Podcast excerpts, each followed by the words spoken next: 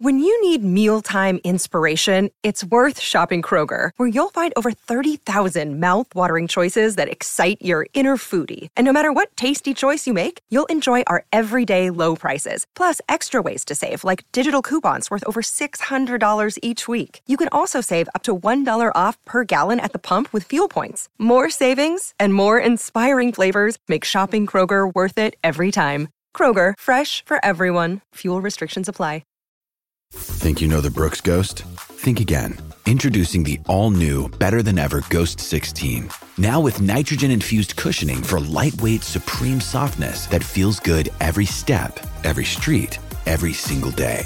So go ahead, take your daily joyride in the all new nitrogen infused Ghost 16. It'll turn your everyday miles into everyday endorphins. Let's run there. Head to brooksrunning.com to learn more. Anfield podcast on the Blood Red channel, bringing you the best tactical and statistical analysis of Liverpool FC. Hello, and welcome to this week's episode of Analysing Anfield, your tactics and analytics podcast, courtesy of the Blood Red channel. I'm Josh Williams, and I'm joined as always by Mo Stewart. Yeah. But this week, mate, a little bit different. A little bit different. Well, I mean, it feels like everything's a little bit different in the world, so we might as well do a follow suit. But yeah, it's exciting. We're actually, I can actually touch you. Yeah. Uh, and yeah, hopefully this means that we're going to be able to expand on some more what we can do with the show. yeah, well, long-term listeners of the show will be aware of the, like the past. Like we before COVID, me, we did record in a in a studio. Um, and it was quite a good studio as well. at, at this point in time, we're, we're dealing with a bit of a makeshift. Um, we're in the works a little bit, Yeah. maybe, but um, and it's black to fit with the theme of the episode, considering uh, what happened against Spurs. But it's it's good to see it in person, mate. Yeah, man, definitely. Um, and this will be a thing moving forward, probably. Maybe we'll mix it up by going a few different places or something like that. Maybe we'll get a few tactics boards involved in it. But I suppose it's mainly for the people on YouTube. But in terms of just listening as well, I think it's always better if you just if you can just bounce off each other, really. yeah, I mean, we haven't got to be kind of living and dying by our internet speeds, for starters. yeah, I mean it's going to be different, but it'll it'll be maybe a bit of a new dawn for analysing Anfield. So yeah, it's good to see it anyway. But we we do have to touch on a few controversial points, um, and we'll look ahead to Brighton. We'll try and lean on Brighton, I think, in this in this episode, just to be a little bit happier. But I think I was saying to you before the episode, uh, before today's episode, that we must have done. say, I must have done at least about 200 plus analysing Anfield episodes, right? And I think you can count the number of episodes in which we've talked about referees probably on one hand, Yeah. genuinely. And there's a reason for that. It's because it's miserable, and it's because it, that's one of the elements of the game that Jurgen Klopp, for example, just cannot control. Nope. You have no influence over it whatsoever. But this week, mate, we, we cannot avoid a camp. they have pushed themselves to the centre of the stage. Yeah, we, we, we have we have no choice but to speak about them this week. Yeah, I mean, the fact of the matter is, even if you wanted to do any kind of tactical analysis of the game, you couldn't do it without mentioning them because there are at least two rather large incidents which fundamentally change the course of this game tactically, i.e., Liverpool have one less player. Uh, and and the ways that happens, it's funny because I was really disappointed, not just in the decision with Curtis Jones, because obviously in the moment you're emotional, all those kind of things. The thing that I was most disappointed of was like, this game was just coming to the boil. Yeah. It was a really great game of football. And at that point, I thought, oh, God, it's going to be spoiled. But credit to the two teams, it remained a really good game of football, even as the madness ensued. And I think that that's one of the things that I want this show to reclaim. We, we want to reclaim the football. Yes, we will talk about the controversy, but we want to reclaim the football because there's so much in there to really discuss and dive into. And I don't think anyone else has done it yet. No, he's spot on. Um, I don't want to lean too much on the refereeing decisions because, you know, everyone's done it. And uh, we are a bit late to the party with that, and I don't think anyone wants to wear it anyway. So we'll touch on it a little bit, but we, we do want to focus on like the tactical elements of the game, and there was definitely a few of them. Yeah. Um, but if we do just kind of get the refereeing out the way quickly, um, I thought it was one of the worst refereeing performances I've ever seen. and I'm not just saying that as a as a biased Liverpool fan. It was genuinely, I thought it was a mess. It looked a little bit of a rabbit in a headlights job. And Yeah, yeah. obviously, to a certain extent, you don't know how much of that, particularly second half, was coloured by the fact that he knew that there was this big thing hanging over them that that was always going to dominate proceedings. But yeah, I think when you think about teams having a week to prepare for a game, I think it should be the same for referees. And yes, we always want consistency with referees, but we were told loads that they want last season in particular. It's all about letting the game flow, letting the, letting the entertainment come in, not too many stoppages. Didn't feel like that. And this is two very attacking teams. These aren't two blood and thunder teams who are going out there to kick lumps out of each other. These are teams who want to play good, flowing, attacking football. Yeah. And yet, that's what we got. And obviously, the first big incident, the Jones red card, is the catalyst for all those other things. And is it a bit? For me, I think unfortunately, I can see why it's for red in this under the rules. But I think the interesting thing for me, right, most of the people who you speak to who are former footballers they will all say no, just a yellow, just a yellow, mm. because they know the intent of Curtis Jones when he goes in there. They know the only reason it becomes a reckless tackle is because he slips on the ball, not because of the way he enters the tackle. Yeah. Unfortunately, under the letter of the law, that doesn't matter anymore. And I think we're going to talk about speed of decisions around VAR and referees over the course of this little bit. But I think it comes into play here as well because that's why you end up with Simon Hooper seeing the still before anything else because in the VAR room, with this intent of trying to speed up things, there are certain hits. So if you see ball, foot studs up over the top into a leg, that's it. Yeah. It's almost like you trying to make a subjective decision, but there are certain key indicators that say, okay, if you see that, that's definitely red. And that's what happened. They saw that still and went, okay, because of that, it's definitely red. So that's why they showed him that first. That's why they didn't show him the other angle of him touching the ball onto the player. Mm. And so you get a situation where within the referee's remit, it's a red card. I still think it's harsh. I still think it's entirely unlucky, and there's not really much else Curtis Jones could have done in that situation. Yeah.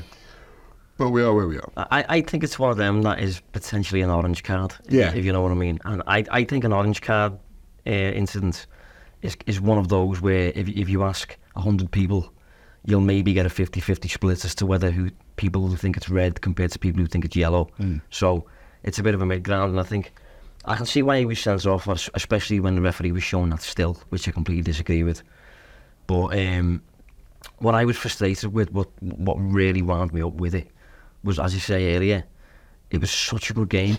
It, man, it was it was shaping up to be an amazing like spectacle. I think of football, yeah. like two attacking sides, both pressing high, both building from the back, attacking uh, quality everywhere. And um, I think in situations like that, just let the game play out. Just just let the two teams decide who deserves to win. And I, I think like when the referee decides the game on his own by making a decision like that, it's it's just it's so annoying because you don't have to. No, and to be fair to Simon Hooper, for this one moment, he did give a yellow card.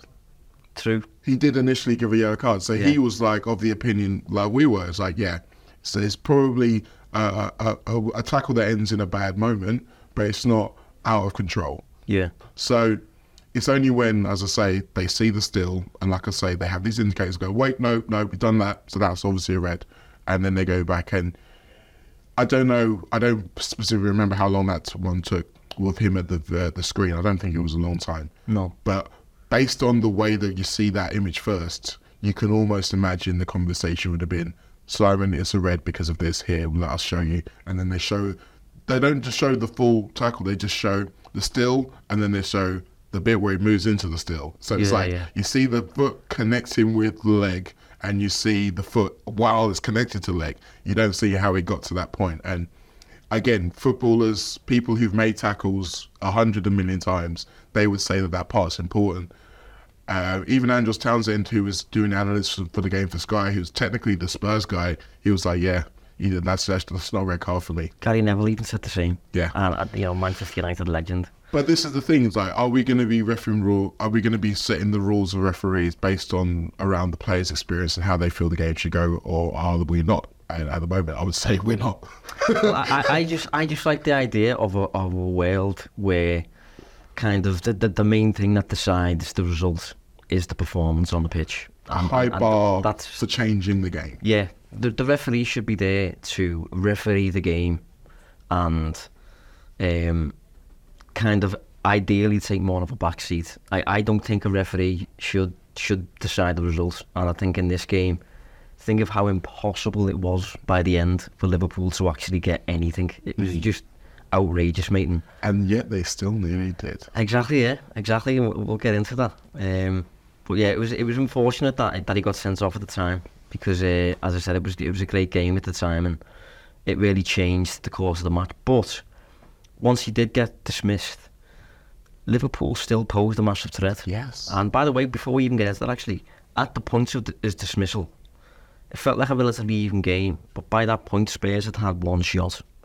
Liverpool have had eight. Yes. And Spurs, by the way, are averaging the most shots of any team in the league this season.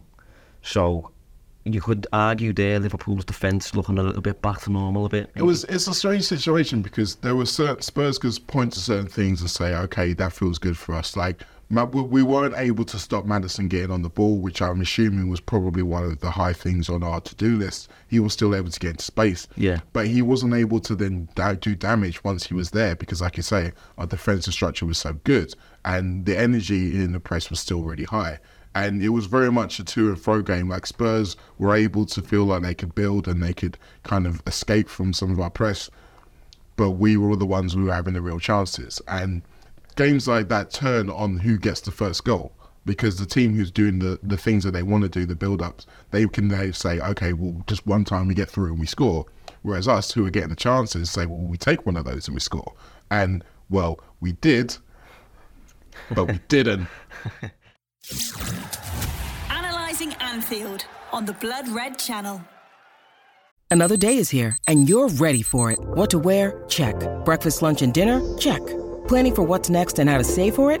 That's where Bank of America can help. For your financial to-dos, Bank of America has experts ready to help get you closer to your goals. Get started at one of our local financial centers or 24-7 in our mobile banking app. Find a location near you at bankofamerica.com slash talk to us. What would you like the power to do? Mobile banking requires downloading the app and is only available for select devices. Message and data rates may apply. Bank of America and a member FDIC. if you know what I mean. Yeah, it's, it's unbelievable, is it? Like, I'm, I'm, I'm really sick of talking about it. I was listening to the, uh, the audio last night, the VAR audio, just...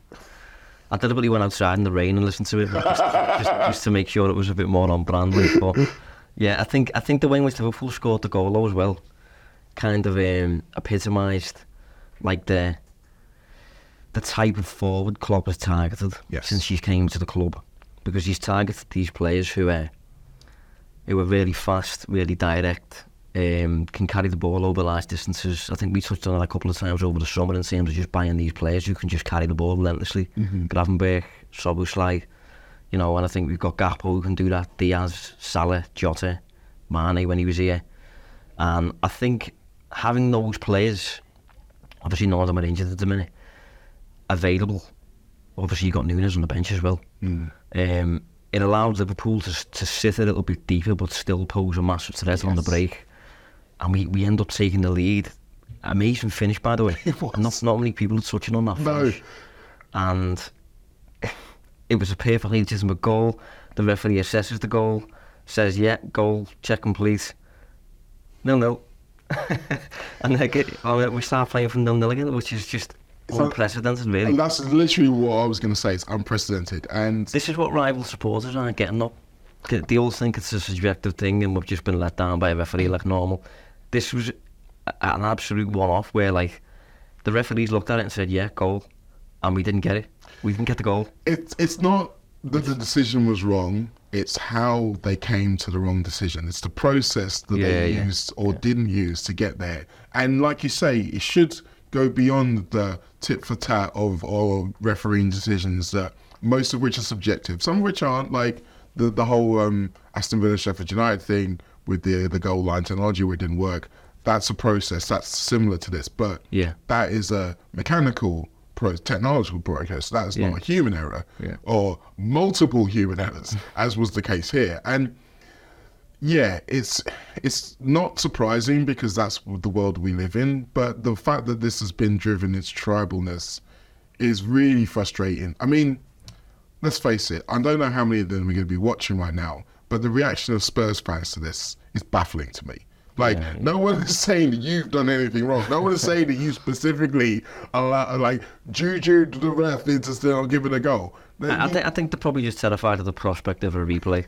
That they just really don't want that to happen, and that's why they're piping up a little bit. I think. Yeah, I, I, I never really thought that that was an idea that would have any legs in it because, again, I feel like even though this is a very specific case, I think what needs to happen from here is that there is a rule change rather than a kind of a walking backwards. I mean, for for starters, I mean, where when and where are we going to play this game? And what the hell happens if someone got, we get two players injured in this extra game? Anyway, the point is that this process, the way it was, the way it played out, can never happen again. No. So it's in everybody's interests in football to make sure that's the case. So I don't always like using analogies in this situation because they can be picked apart. But the one I kind of fell upon, like imagine we're all working in a, a, sales team and everyone gets commission. So everyone's trying to work as a team, but you're also working individually.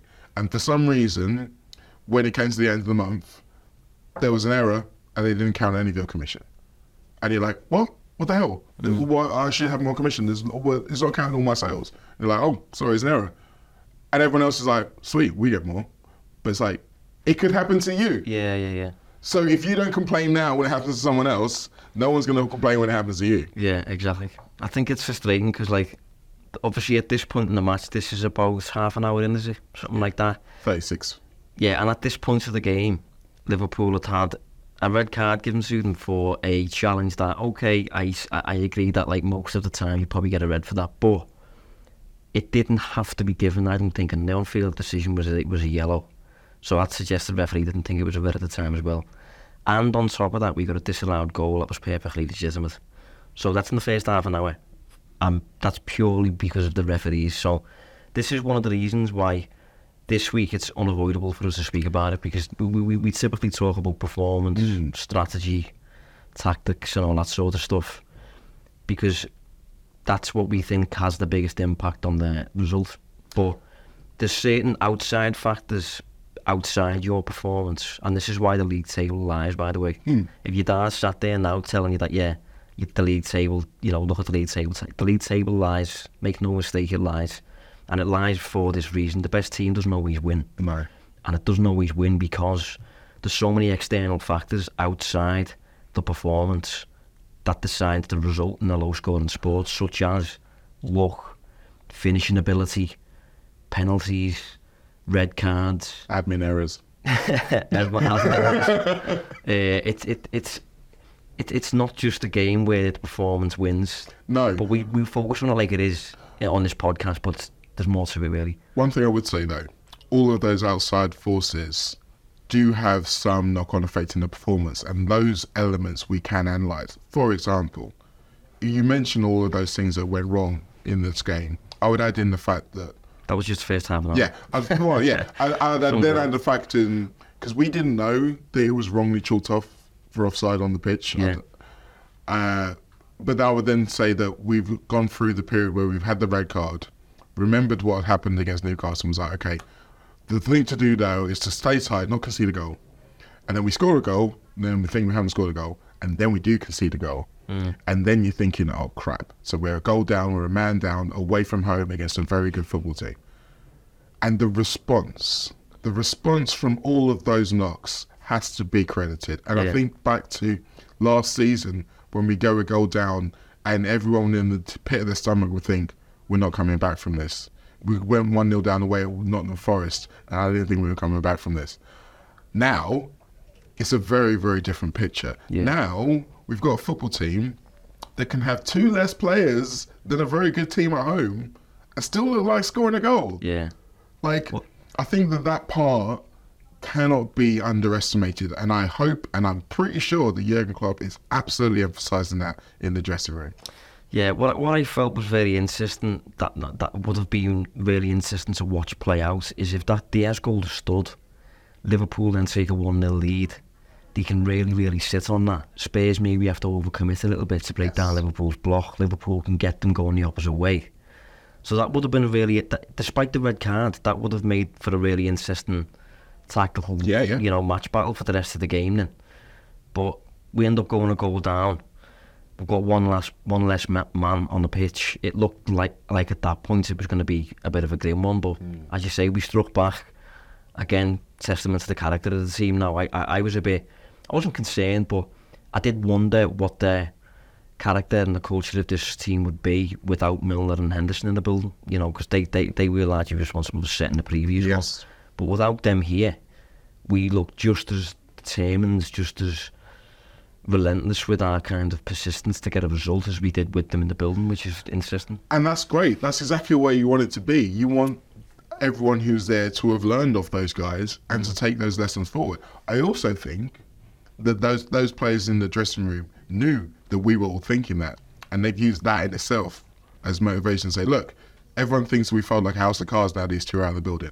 Let's prove that we've got some steel in here. Yeah. And I think that that's kind of been a motivating factor. That's how you build a, a new team, a new dressing room, a new kind of chemistry amongst this new group. And yeah, I mean, things like this are often forged by fire. Like these guys are going to be best mates by the end of the season. Yeah, yeah.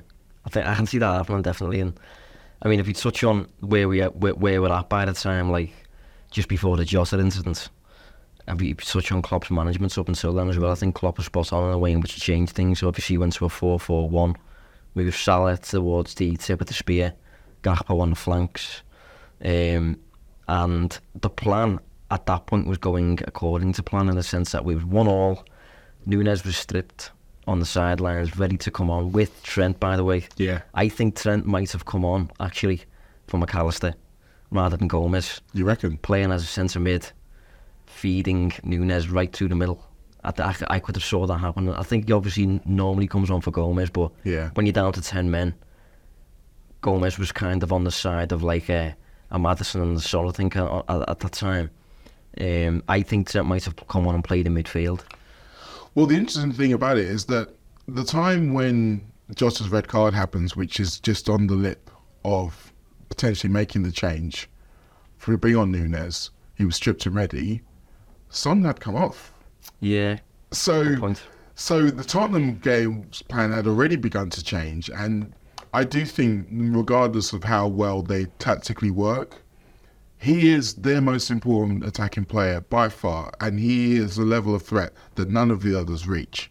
So you can play differently, you can game plan differently, you can attack differently. Like we don't have to. We can afford to press a little bit higher up the pitch, for example. We can afford to really squeeze, and then obviously if you've got a man less, then that's great. That's kind of how you kind of get around that. So again, when you have someone like Nunez, you can push them back suddenly a little bit more. Yeah. And I really, Nunez was the red button, mate. Yeah. Nu- Nunez was Klopp pressing the red button and saying, "Yeah, we've got ten men. We're going for this." And I said to you before we started recording, the, the place where I watched it, when he come up on the screen, the whole boozer kind of like took off a little bit, and it was like, "This is it. Now we're going for it." Um, and it would have been really interesting to see, just to see that happen, just to Yeah. see ten men, Nunez tip of the spear, getting fed by Trent. Spurs a little bit tired, little bit stale, breaking down our block. I, I honestly think, and this is based on not very much, I honestly think we'd have won the game. I do. I think we would have won the game. I would- Like, I mean, it's funny because we can sit here and say this, and we have to recognise the fact that the stats say in the second half, Spurs had 15 shots, Liverpool had two. it certainly felt like a little bit more even than that. Yeah, yeah. And 10 of Spurs' shots were from outside the box, which tells you a little bit about them as well. And I think Which tells you that we they were doing what we wanted them to do, Exactly. essentially. And I think this really interesting because Spurs would have looked at the way Newcastle reacted to playing with a man up at home and how they kind of froze a little bit, how they were almost happy to kind of deal for 1 0 and then suddenly it all changed. Spurs didn't even have the 1 0, they were drawing. And they were like, okay, we're not going to do that, we're not going to do that. But they found themselves doing that. They had that 15 minute spell after half time where they really blitzed us, they really worked us hard, and we had to kind of hang out for it. But once we got over that hump, we had started to claw back into the game when the spaces had started to open up. And the funny thing is, even when we went down to nine men, Spurs were still being really frustrated. And it's funny because the when Klopp did the five three, when it first started, everyone was a bit like, okay, how's this, how's this going to work? Who's going to go where? And, we, and so, oh, oh, so we're just going to have a massive block of players in the middle of the field and pray that they don't go out wide. Cool. Yeah. But then they didn't. They didn't go out wide for a long time. And if you think about the way Spurs are set up, it's only really on the right hand side with Porro and Kulusevski where they have anyone who really wants to have the touchline. Because when they were playing Richarlison out left, he always wants to come in near the goal. Uh, Destiny Udogie, his part of his remit is to come in and underlap. So there's never really that much width out on the left hand side. And it felt like they were just trying to bull their way through our center of defense, which, I mean, this is exactly what we wanted. And we did such a great job of holding out. Obviously, there is the dagger at the end to a guy who absolutely didn't deserve it. Yeah, yeah. When you think about the transformation we've seen within Joel Matip, not just in that game this season, the fact that he's been the Joel Matip of old that we thought had gone, to be brutally honest.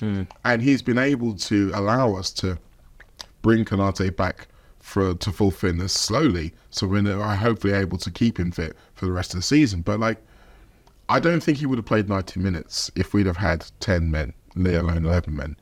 Um, and then the mistake, yeah, I, I'm not going to criticize him for it, but a ti- a, an untired guy clears that ball. yeah. And he was very justified in being tired because they had worked so hard and done so well for so long. But again, the reaction to it, the way that Alisson goes straight up to him was like, nah. Like, like whatever's going on in your head now, stop it. Like, we're all in this together. We've all fought hard for this. You've earned so much more than you're going to get out of this game today. And I feel like the reaction from most of the fan base about it has been similar. It's been one of like, a, we're all commiserating with Joel because, like, it's a cruel way to end the game. It is. It is. It was. It, it, topped off a miserable day. Really. I, I said on the uh, the Anfield wrap that like, if you think of all the things that happened to Liverpool on that day, it's everything that makes football grim. If you think about it, red card, we got two of them.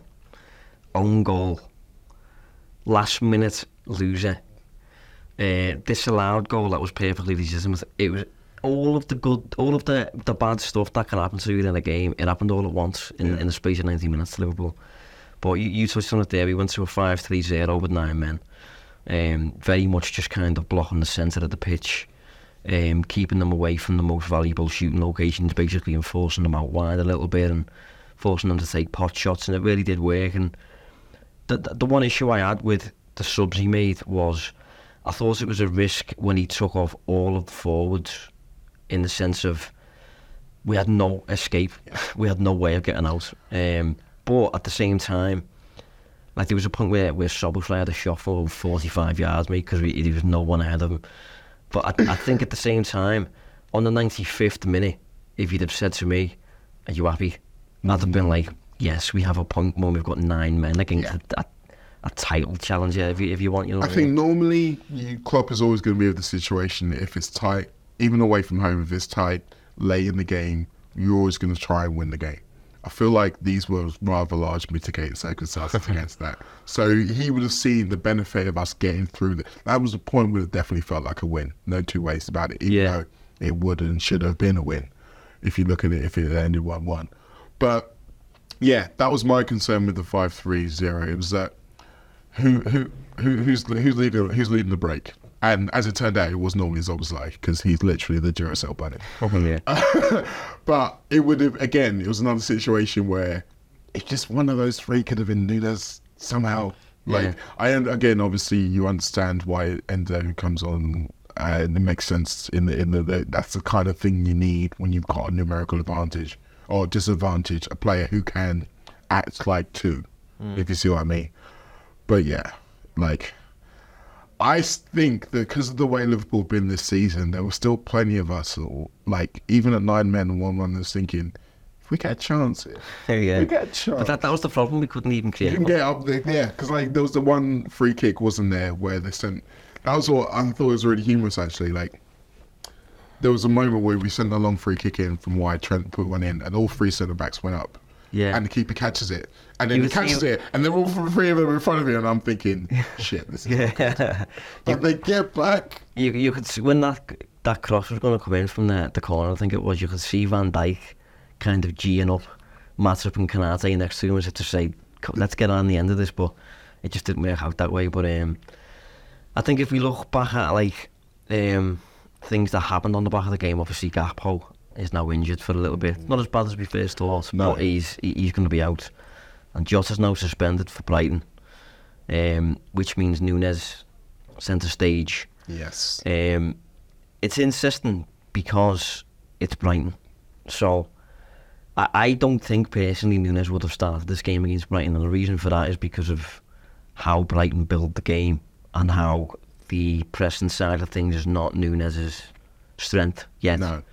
Um, he's going to have to be really clever with the way in which he approaches the press against Brighton centre backs and getting done in that sense and things like that. But it's a, I suppose it's a, an opportunity for him to step up as well. Yeah, and that's the thing. We we have to kind of give him the chance to prove that he can do it. And I do think it's going to be a little bit of a battle. And I think it's one of those situations where the rest of the team can help him out because there's a world where Brighton's vulnerability is wide in spaces around where fullbacks normally are because they have the kind of narrow build up, the two three. So if you get into a situation where our midfield is able to get pressure and win the ball, and our forwards are able to stay high and wide, that means the two centre backs can't afford to kind of double up on Nunez. They've got to be watching for what's happening out wide, which might give him a bit more space to get into and cause damage. From the pressing side of it, yeah, you're right. He's going to have to be clever. We're going to have to work very well as a team. But the risk reward, I Yeah. think, is going to be massive in this one. Analysing Anfield on the Blood Red Channel. Yeah, I mean, hopefully he'll cause more damage with the ball than he does to us without the ball, basically. Um, but that that's going to be an interesting game. And uh, before we touch on Brighton, I think maybe to, to round up the Spurs thing, do, do, do you have any thoughts on, like, have, you- have you gained any information regarding how good Liverpool are in, in the Premier League at the minute?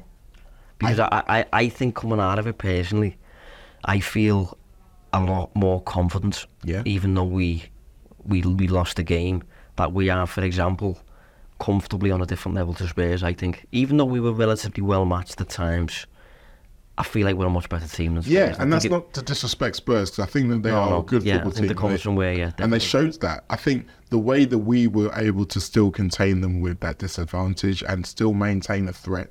I, I, I think if they went to nine men, or if they went to ten men, I think we'd have absolutely just brushed them aside. Yeah.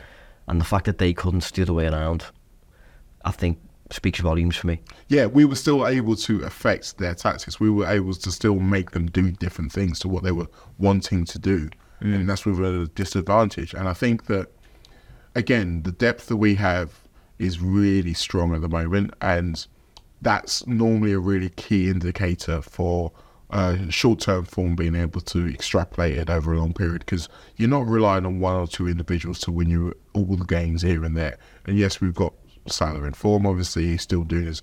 Well, this the first time he didn't get uh, a goal contribution, although he did.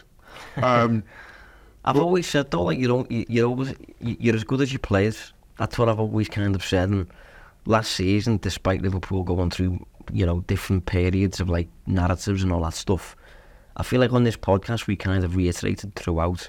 It's the midfield. It's the midfield. It's the midfield. Don't don't get away from it. Don't forget it. It's the midfield. And Klopp only addressed the midfield in the summer. People were touching on the fact he needs a left-sided defender. You know, I agree with with that, but it just shows how much has changed just by addressing your overwhelming weakness and taking care of it completely. Losing five, getting in four. We, we look like a different team. and it's a real vote of confidence for everyone else. Yeah. because it's say it it was almost as if it was saying that look, you lot aren't bad players overnight. It's just that the way that you're having to play because of the deficiencies in our system, i.e., the midfield, Yeah. is making you look worse. It's like exacerbating all of the bad parts of the game and not really giving you much complimentary football. That was the thing that we kept saying last season, wasn't it? There wasn't the players weren't really complimenting each other. It was almost like the opposite. Now they do look like they complement each other. Everyone's game helps the next man's game progress a little bit better. Everyone knows what everyone wants to be able to do, and we look them like a unit on the football pitch. And I don't just mean in terms of um, we've all got the same attitude, but we we move as a squadron, we press as a squadron a lot better this season now. And yes, that's something that's going to get better and better as the season goes, but it just looks a little bit more joined up. And therefore, it's harder for a, an opponent to pick up. They're actually going to have to game plan to find some gaps rather than just, you know, have them appear out of nowhere from maybe where us losing the ball from a counter attack. Yeah. Well, I, I think it's too early, really, to kind of make defensive statements. And it's probably too early to touch on numbers, really, in terms of the underlying performance and that. But if we do look at the numbers very quickly, I, I do think Liverpool uh, comfortably top three in the league. Not even, I think there's a massive gap between the, the, the third and the fourth, personally. But I think Liverpool are top three. If you look at the numbers so far, Liverpool are fifth in the league for expected goals. But you've got to bear in mind we've played half the season with ten men by the by the looks of it, something like that anyway. um, and we're really not that far off the top with that. And I think if we'd have played the full season with eleven men, I think we'd have the best attack. So, and I think on the defensive side, we are. It, it doesn't look particularly great, but that again goes back to the fact we've got we've had ten men. We look about mid-table if if you have a glance at it, but um, shout out Andrew Beasley, Yes, uh, friend of the show. Um, he, had a look at the numbers, and I think Liverpool so far this season have played 5.2 full games with 11 men. And in that, we've conceded an expected goals of about 0.87 per 90. That is about title winning good, really, Yeah. to be honest. And if you couple that with the attack we've obviously got, you you are talking title challenging level. To be honest, you maybe not talking hundred points Guardiola level, No. ninety points level maybe. But I don't think I'm not sure City are going to be that. No, and I mean, you have to kind of really put some of these things into context, isn't it? Like you say, the 0.87, that's just under a goal a game. And so far this season, we were talking last show on all the three ones. Teams are able to score against us. We're not keeping clean sheets, which obviously that's one of the things people normally use as an indicator for a, a team being able to sustain the challenge. But no one's scoring twice against us. Even Spurs only scored one. We unfortunately scored the other one. Uh, which means the teams are only taking one chance. They might be getting as many chances, maybe even a little bit less chances than they were getting last season, but they're still only taking one a game, which means Liverpool only have to score two goals to win a game. And as you said before, Liverpool look more than comfortable or more than capable of scoring two goals a game. So even that has to be put into kind of relative context that we are doing enough to win football games. And you're right, there is still so much of the season to come, and there's so many kind of different variables that we can't control or falsely in terms of injuries, uh, form fluctuations in form of our opponents, for example. But from what we've seen so far, if we can continue with this, then I agree with you. I think that Liverpool, Man City, Arsenal will probably separate themselves around about January, February time. Well, well, this is this is kind of what makes the, the the modern Liverpool so difficult to compete with when they are on it. Because if you're giving away shots worth about 0.87 expected goals a game, that's not a lot. Obviously, you just said that's less than a goal a game in terms of the shots that Liverpool are giving away.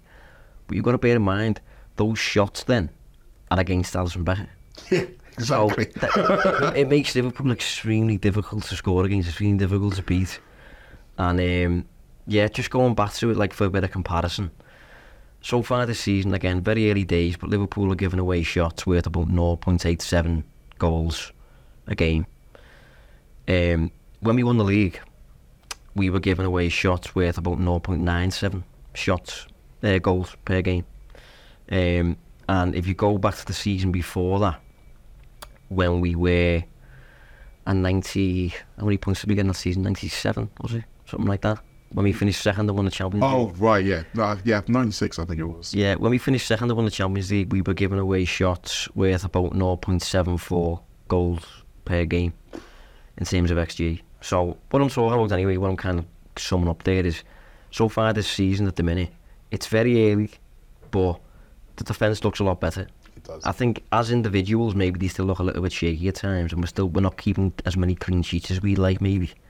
But as a unit, yes. we're not as easy to to cut open. No. And that was the main issue last last season. I think again, a lot of that is the individuals. I think I mentioned Matip earlier. We have to put Joe Gomez in that category as well.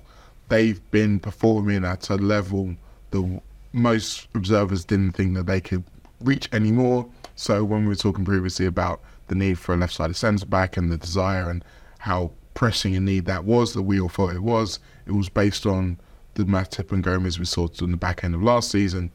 But those players aren't the same. Um, I think it's remarkable. Not only we mentioned the midfield is going to help them, but just from a fitness level, and I feel like I should touch some wood while I'm talking about this. But not just the fact that Joel Matip has been fantastic this season, but he's played four consecutive league games, 90 minutes. Yes, he's not played in the midweeks, but four consecutive league games, 90 minutes. That probably felt like it was beyond him, hmm. to me anyway. And he's been able to show that level of consistency, which means that as a unit, we can rely on more, and that's why I think defensively I'm a bit more confident, even if the numbers aren't saying that we are keeping the clean sheets or keeping people out, because I know that these guys can perform at a great level, and in any individual one game, I'd back them against whatever attack you've got up there.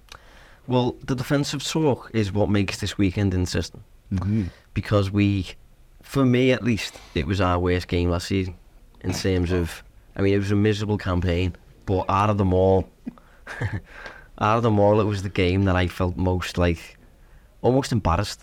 Like we got danced around, mate. I mean, yes, I feel like this is it's a battle with Wolves away for me.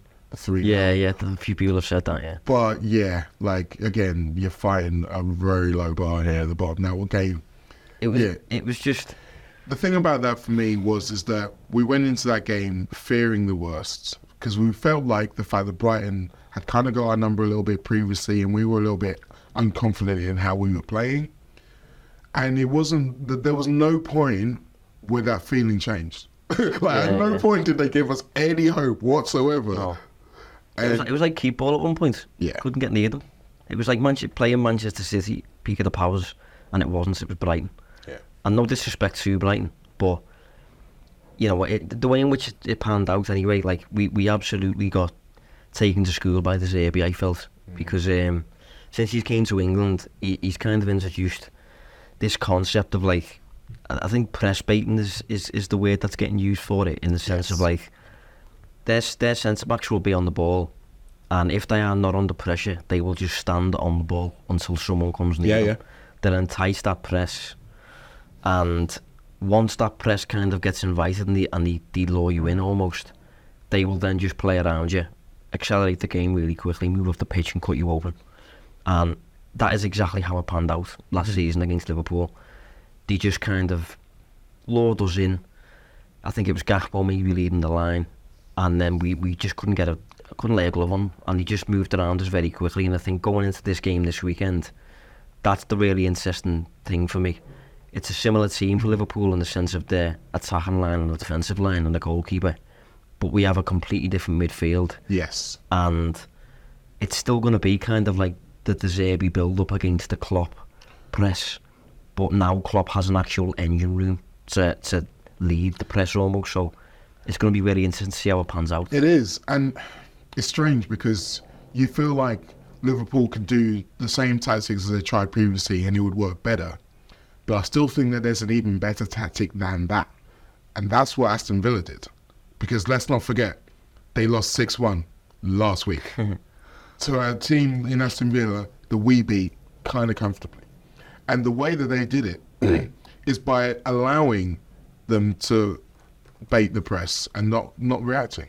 They weren't. West Ham did the same. Yeah. So essentially, if if uh, Dunk and Webster's just sitting there on the ball, all the, the the Villa players were doing was cutting off every single central passing lane to make sure that the only ball he had to play, because he did eventually have to play the ball, he's not going to stand on it for 90 minutes, was out wide. And once the ball goes out wide, that's when the press goes. That's when you go tight, you go man for man, you try to crowd them out. And they didn't have an answer for it. Now, obviously, having that worked against them twice, you suspect very heavily the reverse of Zerbi is going to be trying to find an answer for it. But I very much to say that I wouldn't be surprised if that's exactly what Liverpool tries to do, to try to just wait and not let them, not let themselves fall into the trap that Brighton are trying to set for them, and say no, we've got our own trap for you. Well, the only problem with that is if you think of specifically for me how West Ham did it, where Brighton were building the game and West Ham literally just stood there and mm-hmm. waited. The only problem with that is, can you picture Liverpool doing that? And is it even acceptable for a heavyweight like Liverpool Well- to just allow someone to have the ball? Do you know what I mean? It depends. I think it depends because if they if they were standing in their own half doing it, then I think it's all right. Particularly in the early going of the game. Look, yes, Liverpool are a heavyweight, but Brighton aren't a, a, a, low, a middleweight anymore. They are moving up. They are now the team who are expect. They're a European team. They've got to, they're a team that they're playing tonight. They're expected to go out. Sorry, tomorrow night. They're expected to go out there and, and, and press the game against a really good European team. I think Marseille they're playing, isn't it? Uh, yeah, it is. Yeah. So they're expected to go out there and compete with a team like that. So it's not so much uh, we're going to an underdog and we're just sitting off them. It's we're going to a good opponent and we're going to give them a test. Yeah. And we're going to see how they react. We're going to see how their crowd react as well. Because I think these are start things that start feed into it. Because Brighton have lost more games in this, this little period of the season than they're used to over the last 18 months to two years. And if you're a club, you're trying to feel yourself as a bigger club, you're starting to act differently, you're starting to perceive yourself differently, but then suddenly you're losing games. It's not quite as simple for them to just be like, okay, come on, we, we can get behind. Like, if, if we, they get pumped 4 0 by Liverpool at home, it feels different now to what we would have done two years ago. Yeah, it's it's interesting looking at the results because the it's it is a mixed bag so far. They haven't actually drawn a single game yet No. all, all, all season in all competitions, and they've lost the last two. For example, against Aston Villa and Chelsea, who many people would have expected maybe you'll beat, but then they beat Man United three one. Yeah. They beat Newcastle United three one. So it's it's an interesting one. And I think again it goes it goes back for me. The big dynamic in this is just is is the the Klopp press, which has historically been the best press in Europe, mm-hmm. against the De Zerbi build up, which is and something's got to give essentially. And Yeah. if you look at the numbers attached to the season so far, I think it's interesting that Brighton are the only team in the whole of Europe to not launch a goal kick yet. Every single goal kick has gone short. That's crazy. Um, the only other team, sorry, there isn't another team. Brighton are the only team to, to, to do that, and so zero percent of their goal kicks have been launched. And for perspective on that, a launched goal kick is something that travels over forty yards. Napoli is second on three point eight percent of their goal kicks have been launched. Then PSG, Bayern, Spurs, Inter Milan, Werder Bremen, Liverpool for this uh, 32nd in Europe. So we mix it up a little bit. Uh, but Brighton, you know exactly what they're going to do. So Klopp will, we, we know we're going to get opportunities to let our press be the playmaker if you want. But it's a big risk as well against this. The, that team is so good it. It is. And uh, there's another fascinating element to it as well, which is I think the way that we have the ball when we're trying to do our build up, we've seen a lot of the time where we try to have the five forwards pressed up against you. And I was saying previously before, if Brighton are just going to sit on the ball, then there's a danger in that if we've got five players up there. But what that means is that they have to kind of keep some of their main counter attack guys deep. So if they have to honour our five forwards, if we can make some hay, some some leeway with actually using those forwards up there to actually get some chances, they start to drop back. Mitoma in particular has to come back in into the defensive line, and suddenly, if they win the ball in that situation, they haven't got a direct ball to Mitoma behind our fullback. They've got to then build up because that's the other thing about the the De Zerbi method. It's not just about being great at winning the ball back, but it's being super direct as soon as you do win the ball back, like giving the opposition no chance to get back into space. You've got fast guys on the wings, but you've also got a guy in Danny Welbeck who's really good at controlling the football. And when it's of the times when they do ping it up to him, he can control it. He can bring other players into play. But if we were trying to, if we're pushing up on them, we're creating more distance between the defensive guys and the attacking guys, and that gives us more of a chance against their counter attack. So, attack is probably the best form of defense, but that means that all of our hearts are probably going to be going for Yeah. most of this game. Well, to be to be fair, you, you just mentioned like you know attack's the best form of defence. I, I think that to be fair is is something that you probably could level at Brighton and say you you could probably improve that side of the game um, in terms of the may, maybe that's a, a a little bit of a, a thing on the back of Caicedo leaving. Maybe Caicedo the protection that he provided has gone out the window a little bit, but I don't think Brighton so far have had a sending off. I think I'm right in saying that No. and their expected goals against so far this season puts them below Liverpool, even though Liverpool have been down to ten men for for a lot of time, basically. So Brighton have got a, basically a mid-table defence, um, which bodes well. And it could it could be a case of like you know there's a couple of goals in this game, and you know I, I touched on earlier about like do we know how good this Liverpool team are yet? The Spurs game would have been a nice gauge for that. It's difficult to gauge because of how the game went. Yeah. But this Brighton game, hopefully, this can give us a bit more insight into just how good we are and if we are title challenging level. I think so because again, they are a team who are going to be expecting to be up around the top of the table, and we're going to be away from home. So it's going to be one of those games that everybody who comes to Brighton are going to have to be on their best to beat them. And so if we can pass this test, particularly after what happened against Spurs, I do feel like it can really put us in a good position because again, we're not just winning a football game, but we're stopping a team who we're competing with, particularly at this point in the season, from winning a football game. And again, we mentioned the midfield and how ours is so much better now. Theirs is worse. like, I'm not going to sit here and disrespect Billy Gilmour because I do think for what he does, he's still very good. But I think the kind of player he needs alongside him when he plays like he is, they don't have anymore. Um, Baleba hasn't really got up to speed yet. I'll be interested to see whether Adingra starts. Uh, they had a young kid make his debut against uh, uh, Villa, Jack Hinshelwood. Didn't really play well. They kind of got swamped in midfield. Him and Gilmour as a pair did look undersized, under speed. It could be interesting to see Dahoud, actually, considering, you know, past Liverpool links. Yeah, yeah. Uh, I think he ended up going to Dortmund, didn't he, at the time, yeah. from Mönchengladbach, was he? Yeah. Something like that. So that'll be an interesting one. Uh, and I think Mac Allister obviously going back there. I think there's this, there's this kind of uh, line that, like, never buy a player from Brighton because he's, he, he, he's guaranteed not to be as good when he arrives at your club. But I think that's just, a, I think what's more the case with that is just if you're coming from a smart club, you've got to go into another smart club. Yeah. Whereas I think most of the clubs that go and overpay for Brighton's assets are the clubs who are a bit of a mess, like Chelsea, for example. So it, it never looks good when you get to Chelsea and, and, and, and they don't shine immediately. Mac Allister looks great. Yeah, I mean, look, Yves Bissouma suddenly looks like a great player now, Yeah, yeah, doesn't he? exactly. Uh, almost as if it's, it really is dependent upon the, the tactics and the management as well. Yeah, yeah. But um, it's an insistent game. It looks like it's going to be an insistent one with with this kind of narrative of you know Klopp against De Zerbi and fire against Walter almost. uh, but yeah, thanks for joining us, Mo. No worries. I've, I'm enjoying this now. Like I, I can, I can have a nice day, go about my day in town. You know, see what else is out there, rather than you know sitting in my living room. Yeah, I mean, hopefully this will be the end of uh, of of days of Zoom, basically, because we, we do need to move past that, and we will work on the kind of setting Yeah. that we're dealing with. Yeah, if you've got any ideas, then feel free to leave them in the comments. We're always looking for more initiative as to how to improve the show. Yeah, we'll, we'll we'll mix it up this year, mix it up this season. But um, thanks for joining us, uh, and we will see you next week.